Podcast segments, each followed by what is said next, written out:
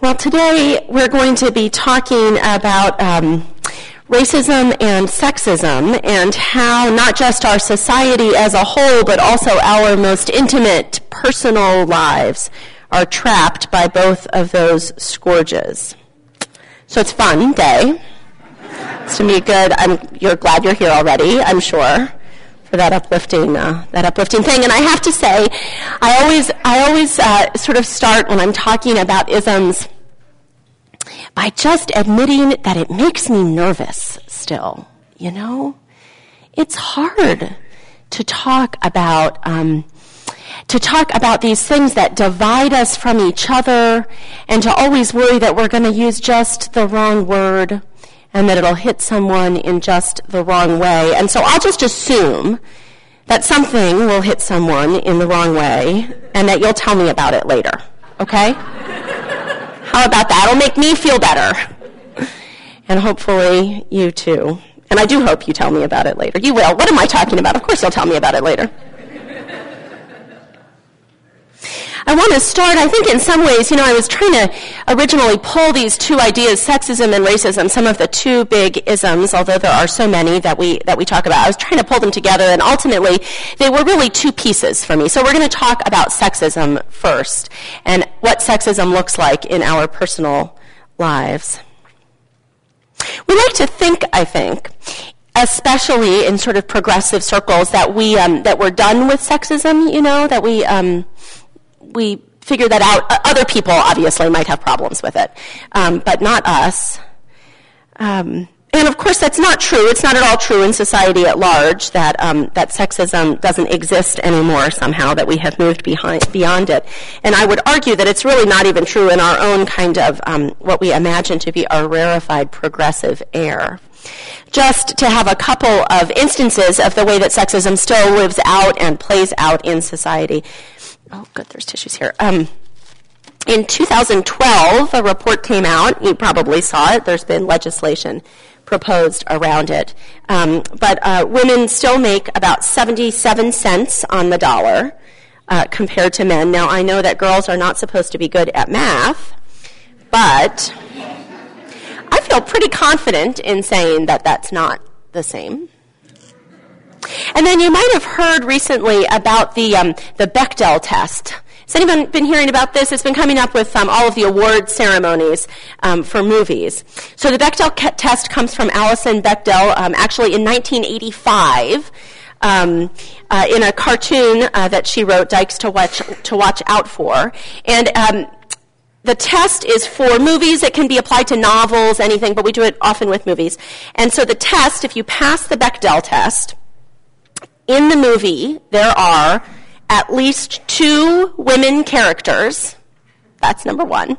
You have to fill all three of these. So, two women characters who talk to each other about something other than a man. There were nine films nominated for um, Best Picture in the Oscars this year. Five of those films fail the Bechdel test. Now, people have said you can give Gravity a pass because there's only two characters, and one's a man and one's a woman. But even so, at best, we are half and half. Now, there was some press this year um, because some of the movies that passed the Bechdel test, and um, Catching Fire, the new Hunger Games movie, is one of them that's been really kind of lauded for um, having strong female characters and all of that. Um, some of the movies that passed the Bechdel test were actually the highest grossing movies, which is exciting and quite a change. Um, uh, in this past year. But as Katy Waldman wrote in Slate, uh, in 2014, we are still whooping with delight when movie studios depict a woman sharing a snippet of non dude focused conversation with another woman. The bar, she points out, is pretty low. And don't even get me started on bossy women, the sexualizing of the female form, and the work to move back birth control access. Seriously, people, birth control? It's 2014. One little thing. I said don't get me started, but just it's just this little tiny thing. It just drove me crazy. This is the part of the platform that got a little ranty. So, you know the um, the the uh, you know, the, um, the song, very popular, Carly Rae Jepsen's Call Me Maybe. You may um, have heard that song, and there were many parodies of it. Call Me Maybe, there's a video. One parody was done, I think, by the Miami Dolphins. It was a cheerleading team, and so it was women doing, um, wasn't really a parody of the song so much, actually, the, the original song was a lot funnier, but, um, but it was women in, um, eh, not much clothes, um, dancing and Call Me Maybe and doing a whole thing. And, and, um, and then there was a response to that video, which was done by um, all male soldiers uh, serving in Afghanistan. And uh, it was really cute. Actually, they spent a lot of time on it, um, and uh, and and it was a message back to the Miami Dolphin cheerleaders, I think, from those men. But the thing that really stood out for me was I, I, I was watching a, side by side. You could watch the two videos together on YouTube, right next to each other. And um, and what was remarkable was to me was that watching these men, also relatively scantily clad, uh, dancing along to Call Me Maybe, was so strange. I mean, it looked really weird. It was sort of uncomfortable to watch them. And I didn't feel at all that way about the Miami Dolphins cheerleaders. And I realized it's because I am so used to seeing the female body sexualized as a consumer product. It was, it was remarkable to me the difference in my experience of the two videos. So that, okay, we're done with the little sexualization, sexualization of the female form. Rant, but it's a problem and somebody should fix that. Um, so, so we work against these things. We certainly rant against these things. You know, we post and sign and sign things. I, I remember marching for the uh, ERA, um, the Equal Rights Amendment, many years ago. We march still for amendments like that. And, and so what I've been thinking about is the way that we do all of that, I do all of that kind of out in society and, and, and work for justice and equality, and then look at my own life. And that's really where this platform is trying to go. Sort of what that work for equality out in the world looks like in the lived reality of my own life. And so, my own life, I want to just name my experience. I'm a cisgender woman married to a man with two kids we have a picket fence. I think maybe it's split rail. I'm not sure. Anyway, it's a fence. It's white, and um, and uh, he mows the lawn, and um, and pays the bills actually, and um, and I bake. and that's okay because I like to bake, and you know I don't know if he likes to pay the bills, but um, but the thing that's um, the thing that's harder for me, as I think about sort of the way that equality plays out in my own life, the thing that's harder is um, is something that I think many mothers of young children experience. It's the concept that even in a relationship where we have actually really relatively equal time with the children and time supervising and parenting the children, um, and a, really a division of household chores that feels comfortable and appropriate to the two of us, even within that, I hold on to the concept of being the mama in charge with a daddy I delegate to. I don't know if that feels familiar to anyone else. Maybe it's just me.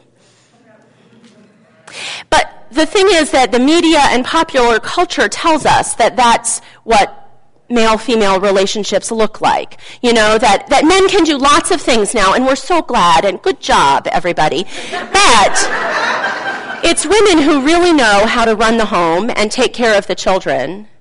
And so when the, when the men do it, it's because they've been handed a task to complete. And, and that, as well as so many other gender roles and gender stereotypes that play out in our most intimate personal lives, they are insidious and seductive. You know, we own them ourselves as we swap war stories with our friends. Gosh, I just can't stand the way he does the dishwasher, but, you know, I guess we'll never learn. Even the concept, I think, so often talked about of work-life balance, which just as an aside to mention one other little tiny ism because you just can't avoid it, is actually a pretty classist concept. The idea of work-life balance and sort of having it all and how you balance all of these things. You, you know, I have the privilege and the luxury to think about how to balance my work and my life. Many people do not have that privilege and luxury. They work the amount that they need to work to get food on the table, and the rest of it comes in as it can. But that concept, as well as being classist, is also sexist. I can tell you no one has ever asked my husband how he manages his full-time job and parenthood and how much they admire him for it. Now, I'm happy to have the admiration as long as it's for every parent of a young child.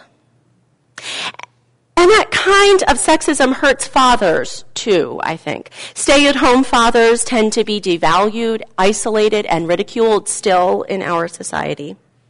And people like my husband, who indeed does have to manage co parenting and a full time job, just the way I do, isn't really noticed for doing that. People don't recognize that he's doing it just the same way I'm doing it. And then what about housework? When I counsel different sex couples before they're, uh, as they're getting ready to get married, I sometimes tell them that even if they've been living together for a while and they feel like they've figured out the housework thing really well and everyone's comfortable with it, they should be on guard for the possibility that when they, when they get married, suddenly that title of wife or husband makes them think that there should be more pot roasts you know, that something is supposed to shift. Emily Oster wrote in Slate about how to divide up housework in her family. She writes, After we had a kid, we had more to do and less time to do it in she originally was doing all of the cooking and the cleaning and she didn't mind. So after we had a kid, we had more to do and less time to do it in. It seemed like it was time for some reassignments. But of course, I was still better at doing both things. Did that mean I should do them both? I could have appealed to the principle of fairness. We should each do half. I could have appealed to feminism. Surveys show that women more often than not get the short end of the chore stick. Women do about 44 minutes more housework than men in time use data, she goes on. I could have simply smashed around the pans in the dishwasher while sighing loudly in the hopes he would notice and offer to do it himself. This next line is my favorite that I read in research for this platform. But luckily for me and my husband, I'm an economist, so I have more effective tools than passive aggression. is anything more effective than sighing loudly while you do the dishwasher, though? I don't know. So um, Emily Oster goes on to have sort of a complicated formula to determine uh, who has a minor advantage in which skills versus who has a comparative advantage, um, where you're like you're a little bit better at lawn care, but you're really a lot better at cooking. And there's a whole thing about Sweden and Finland and reindeer hats and who has a comparative advantage. And then she has some comments about efficiency and high functioning workers being reduced after a lack of sleep. So you can't have one person, the best person, do everything. Anyway, she ends up with about a three fifths, two fifths split in her family of chores.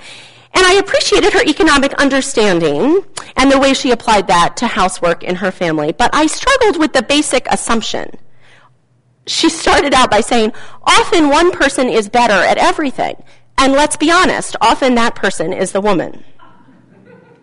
I mean, seriously, do we think that men are not capable of doing household chores effectively? Doesn't that seem a little odd?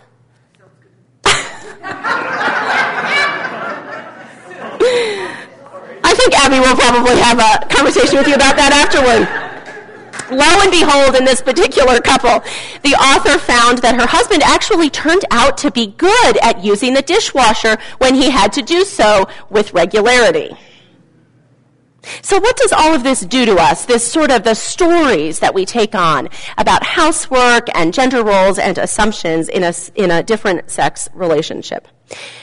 Irin Carmon wrote for Jezebel talking about, um, about sort of what it, what it looks like. She writes, your biological adaptation to stress looks healthier when your partner has to suffer the consequences. So she actually found in a, there was a study done that showed that um, that when women were doing more chores, there was a higher spike for men, a, a, a, reduction in stress levels. Men felt better when women were doing more chores. It wasn't the opposite. Um, right. And indeed, in these couples, that's exactly what happened, these couples that were studied. When the researchers monitored the homes of the couples, the women spent 30% of their after work time doing housework, 18.5% in communication, so talking, and had about 10% devoted to leisure time. Men spent around the same amount of time communicating, but since they spent only 20%, that was instead of 30, of their time doing housework, they had 19% instead of 10% to spend on leisure. The good news is, according to a separate study, she goes on, at the current rate of household labor being shared between men and women, and it has been changing over the last few decades, heterosexual couples will reach parity in 2050. Put it on your calendars. That's how she ends the article. So, so why do we allow this? You know, why, why do I allow it? Why do I tell myself a story about being the mama in charge with the delegated daddy? Or, um, or that there are certain things that I just do better that my husband couldn't possibly understand. There's a theory out there, and it feels really right to me, that in different sex couples, gendered roles continue to be seen as romantic in some way, right? That it's part of the romance to fall into those gendered roles. Ellen Lamont from New York University wrote, while the women in a study about housework where there was not parity um, reference essentialist beliefs about men's nature, I guess their nature being that they can't unload the dishwasher appropriately despite being competent human beings, uh, while the women reference essentialist beliefs about men's nature to explain their commitment to courtship conventions, they draw on narratives of choice, individualism, and personal autonomy. Uh, to assert that the symbolic gendering of courtship, she's talking about the time leading up, will not interfere with their desire for an egalitarian marriage. So you can see the ways that sort of the, the idea that gendered roles are more romantic during the courtship period and then and then sort of not making the leap that if that's where you start, getting to an egalitarian marriage might be a little bit tricky. So, how do we fix that? Well, I think one of the things that's actually been really helpful for me personally, and perhaps for others, um, is looking at same-sex couples and how they deal with all of this. There was an article in The Atlantic about a year ago written by Liza Mundy. It actually featured my colleague Rob Hardies down at All Souls and his partner and their, um, and their son about um, it was basically about how same-sex couples do marriage better, um, and, uh, and, but it was great. It was, it, was great. He, Liza wrote, by providing a new model of how two people can live together equitably, same-sex, marriage could help haul matrimony more fully into the 21st century. Same-sex spouses who cannot divide their labor based on pre-existing gender norms must approach marriage differently than their heterosexual peers. From sex to fighting, from child rearing to chores, they must hammer out every last detail of domestic life without falling back on assumptions about who will do what. In this regard, they provide an example that can be enlightening to all couples. Critics warn, Liza goes on, of an institution rendered genderless. That's one of the criticisms of same sex marriage or of marriage equality, that it makes marriage genderless. but if a genderless marriage is a marriage in which the wife is not automatically expected to be responsible for school forms and child care and dinner preparation and birthday parties and midnight feedings and holiday shopping, I think it's fair to say that many heterosexual women would cry, bring it on. The whole gendered roles are romantic notion is all tied up in very specific understandings of gender anyway, very specific norms and roles applied to gender. Of the different gender as a kind of completion of what the first gender lacks, you know, the sort of yin and yang theory of gender, I think, or, or construct of gender. And I say that as someone who, for the most part, fits into a pretty traditional understanding of gender physically and in dress. I am wearing a skirt and heels, I point out. But in other ways, I don't at all. I still meet people who tell me that I'm the first woman minister that they've ever met. Isn't that interesting? And I remember early in our courtship, is Peter here? I sort of forgot to check with him about this story. Oh well. early in our courtship, Peter and I took dance lessons together, and uh, which we loved, and and we thought that it would be good for us because it meant that at least once a week I wasn't taking the lead. You know, he would have the lead. The problem is that I actually did take the lead there too. And you know what? It didn't occur to me until last night when I was writing this up. Well, why not? Whoever decided that women couldn't lead when they were dancing? Probably the same dang people who said they couldn't lead a company. Not, certainly, Lisa and Cindy, the teachers at Two Step tonight, who know that women can lead a dance whenever they'd like to. You know, all of this sort of deconstructing requires me to give up some of what I enjoy about gendered roles. Those of you who are Facebook friends with me, and anyone can be, I'll say yes if you ask me, know that a couple of uh, a couple of weeks ago when we had snow, I posted on Facebook that my husband was out with the shovel, and it was the one time when I really appreciated traditional gender roles in my marriage. So there are things that I like about being the mama in charge, about being the baker and the school form person. I like having people, you know, acknowledge me as the school form person. And so and so there's a piece that asks me to give up those parts because I recognize that overall the system is too dangerous for me, for my family, and for my relationship. I might have to get out there and do some snow shoveling. Certainly, I have to forget about the idea of mama in charge with delegated daddy, which is particularly ludicrous in our family, where Peter is the primary care provider on Sundays, evenings, and many Saturdays. But I'm so aware of how much resistance I encounter in myself when I work on giving that up, on remembering that the equality that I fight for so hard out there in the world needs to come home with me as well. We are trained into our cultural understandings and we cling to them pretty darn tight. So here's the shift to the other platform that I couldn't really make into one platform. As we talk about racism, you know, sexism and gender roles feel like something that I can work on partly because I have a relationship with people of my own and different genders. I have lots of different kinds of models, including same-sex couples who can offer kind of a new way of looking and people who aren't coupled. I mean, who do you think is dealing with the yard work in the home of a single woman or doing the dishes in the home of a single man? My guess is that they have, surprise, developed skills to be a fully functioning person. as far as we have to go, I can see the horizon there, 2050, remember, when housework will be on parity. And I have a sense of how we might be able to get there, both in public policy and also in my own lives and the way that I raise my children. Racism, and especially the separation among people that racism causes in our personal lives, that feels harder. I am really proud of the work that I have done, but especially the work that this congregation is doing. Many of you have done for decades, deeply engaged in anti racism training, in conversations about privilege and oppression, in work for justice and dismantling racist systems all around the country and our area. And it was as part of that work last August that I went to the 50th anniversary march on Washington. Many of you came as well, actually. We had a big contingent from WES and a big contingent from the American Ethical Union, and we marched or kind of wandered trying to find the right place. And it was so good to be there. It was proud and exciting to be there. And to look around, I brought my older daughter with me so that she could say later that she was there at that particular historic moment, a memory of an earlier historic moment.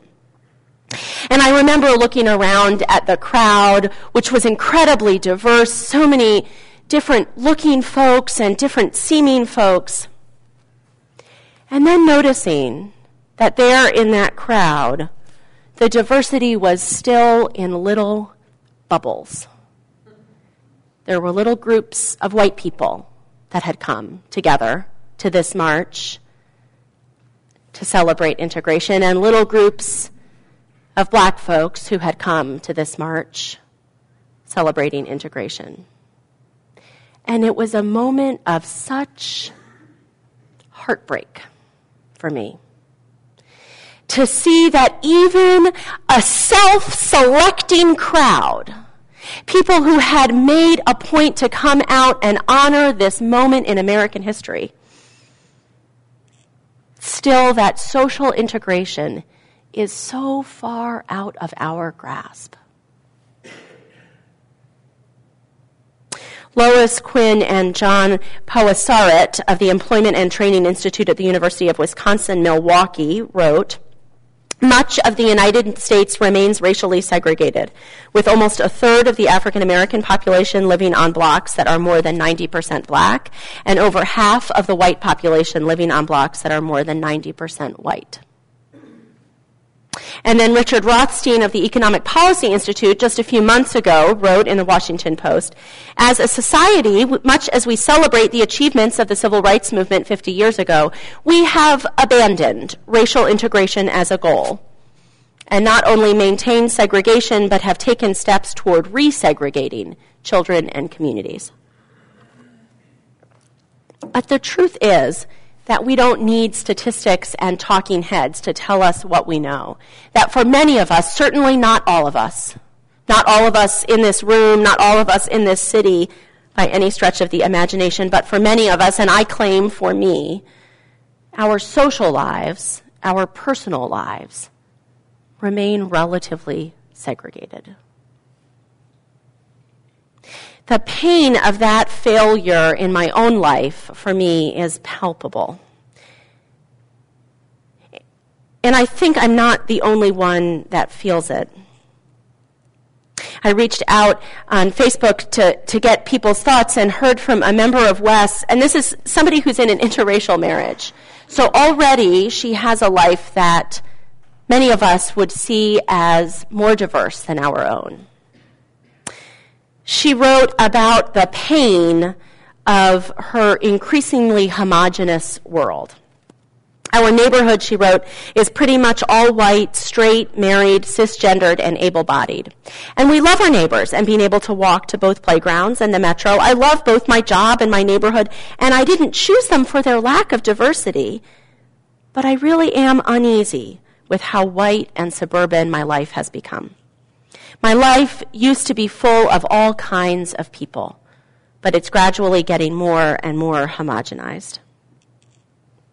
The idea of this platform in general came actually out of a conversation with the radical diversity team at WES, a group of folks who come together to learn and study about anti-racism and privilege work and anti-oppression work and to offer that and try to find ways to engage the community. And we were talking about exactly that, how to get folks at WES to feel as though this was personal. That it's not just about understanding systems and fighting against racist systems in our country, systems like racial profiling and mass incarceration, but that it's also about making choices in our own lives. In which coworker we try to build a deeper relationship with, which parent we reach out to at the PTA, about how we try to build friendships. Coming up in February on the 16th, we have a platform from a longtime Shepherd Park resident whose whole life has been really about a personal commitment to integration through his work with Neighbors Inc. here in this neighborhood and through many other ways as well. And I hope that you'll attend that and be inspired by it. I think sometimes about, you know, the, um, you know, the, the Unification Church it's the, the Moonies, but they're really called the Unification Church, you know? and um, they do these j- huge mass weddings, uh, which isn't, I mean, there's many things about the Unification Church I don't necessarily suggest WES adopts, but, um, but, Uh, I guess a mass wedding could be fun. Um, but what's interesting to me is that when they do those mass weddings, did you know that they um, that they always work to have the relationship be interracial? Because they believe in the universality of humanity and think that one way to do that is to have our most intimate personal relationships cross what we see as racial and ethnic boundaries. There's a WES member who was not in a mass wedding with the Unification Church. I don't really have a good transition there, sorry.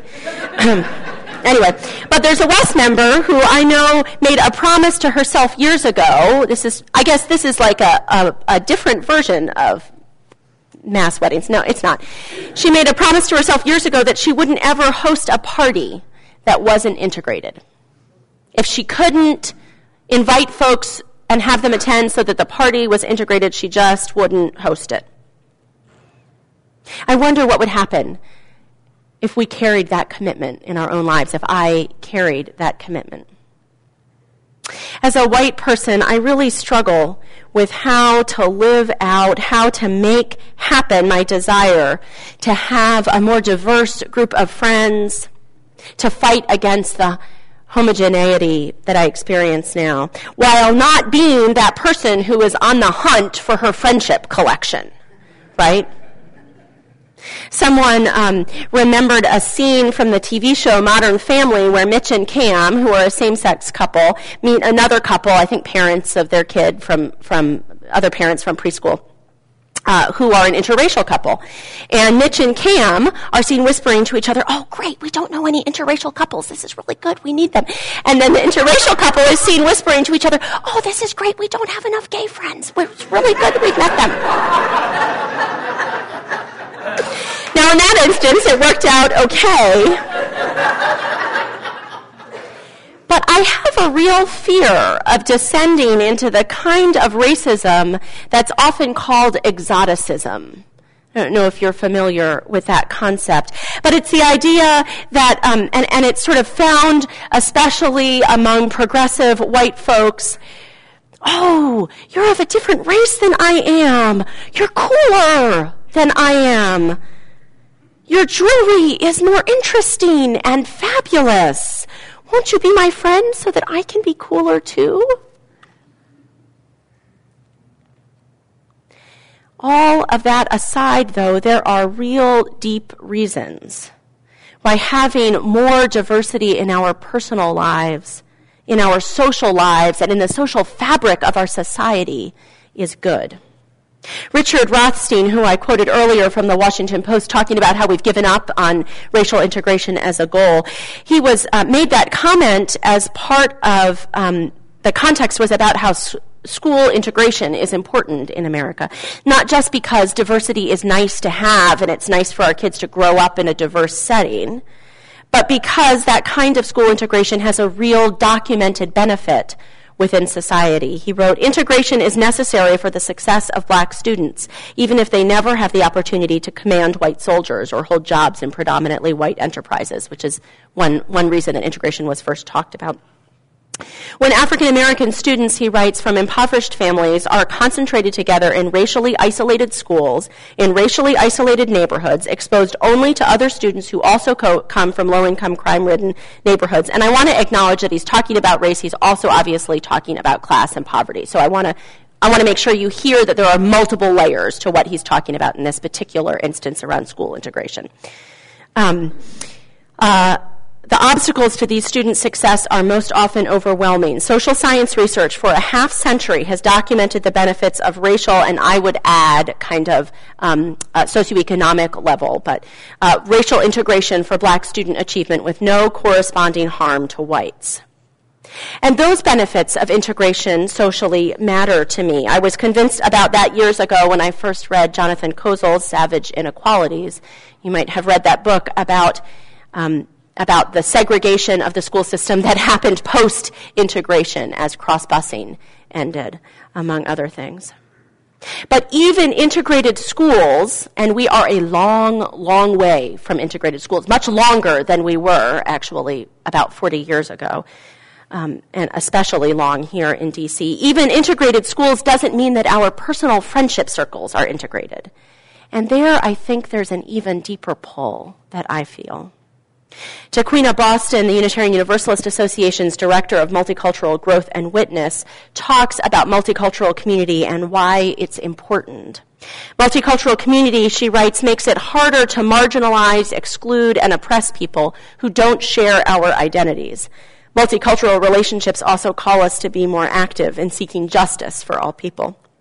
In other words, it helps us to find the passion to fight for equality throughout society. It makes it so that we're unable to ignore that call when we are in real, deep, and authentic relationship in a multicultural community.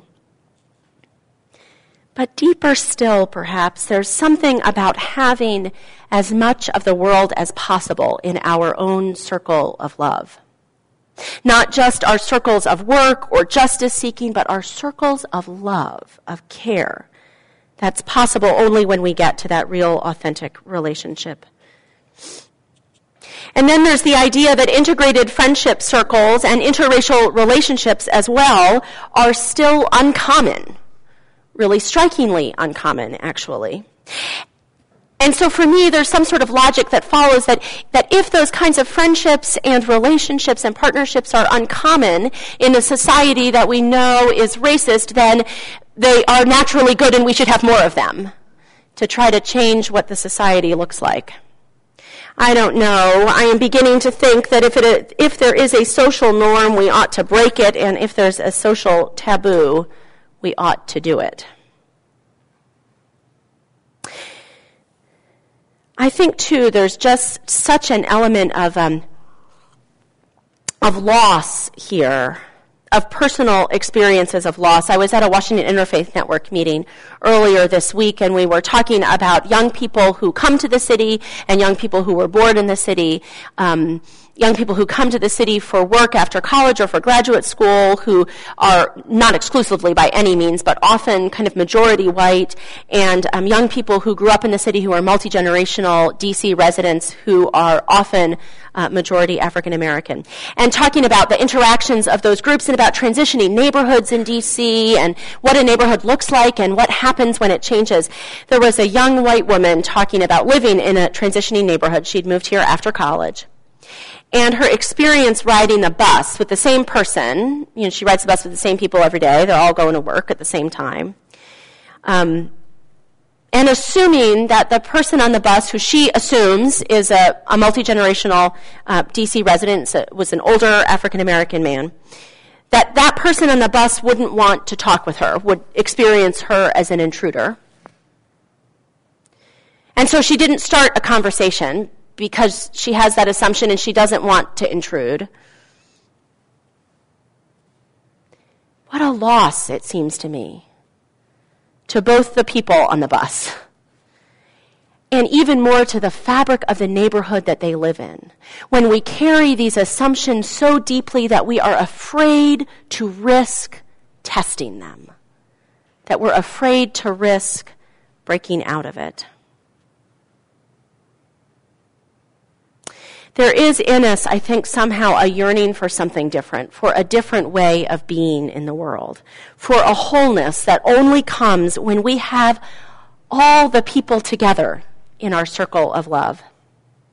Felix Adler, the founder of ethical culture, thought that the religious impulse was motivated by three spiritual pains the pain of insignificance, our own insignificance, the pain of watching suffering that we cannot alleviate, and then the pain of a divided conscience. And that last one, that last one speaks to me here. It's the idea that we have a moral standard to which we hold ourselves, and then we sort of have the moral standard that we use to actually interact in the world, in the groups around us, in our workplace, in our personal lives, and that they're not the same to me, I think that's what it's about at the end as we think about bringing equality home, to look at what I believe in, what I fight for in the arenas of sexism and racism and all of the other isms which intersect so powerfully with each other in this kind of web of privilege and oppression. To know what I believe and then to wish so deeply that my own life looked like the world that I'm fighting to create. To take the belief I hold within myself, my own moral standard, and see it lived out in the world. We have those moments, all of us, when we see for just a minute how the world could look, how it should look. A world where isms fall away and where our deepest identity is one of solidarity or commonality with all of humanity. I want so much for the world to look that way. And until I can have that, I want my own life to look that way, or as close as I can get to it. So, somewhere in there, there's this, this yearning, this pain, and also this possibility and it's a risky possibility. It's scary to break out of traditional gender roles. It's scary to think that perhaps our assumptions are wrong or at least to test them. It's scary to cross the boundaries that society has told us exist, that society has told us are real. But I think somehow our deepest call is to teach ourselves that they aren't real after all to take the risk and extend the invitation and say hello, whatever it is we need to do so that we can see the boundaries fall away, so that we realize they were never there in the first place. And then, of course, to take that passion and that love and to act out in the world so that the real boundaries, the real systems fall away as well. forget assumptions, forget old forms, forget what we have been taught or what we think we know. I am so ready to try equality on for size. I am hoping it will fit better.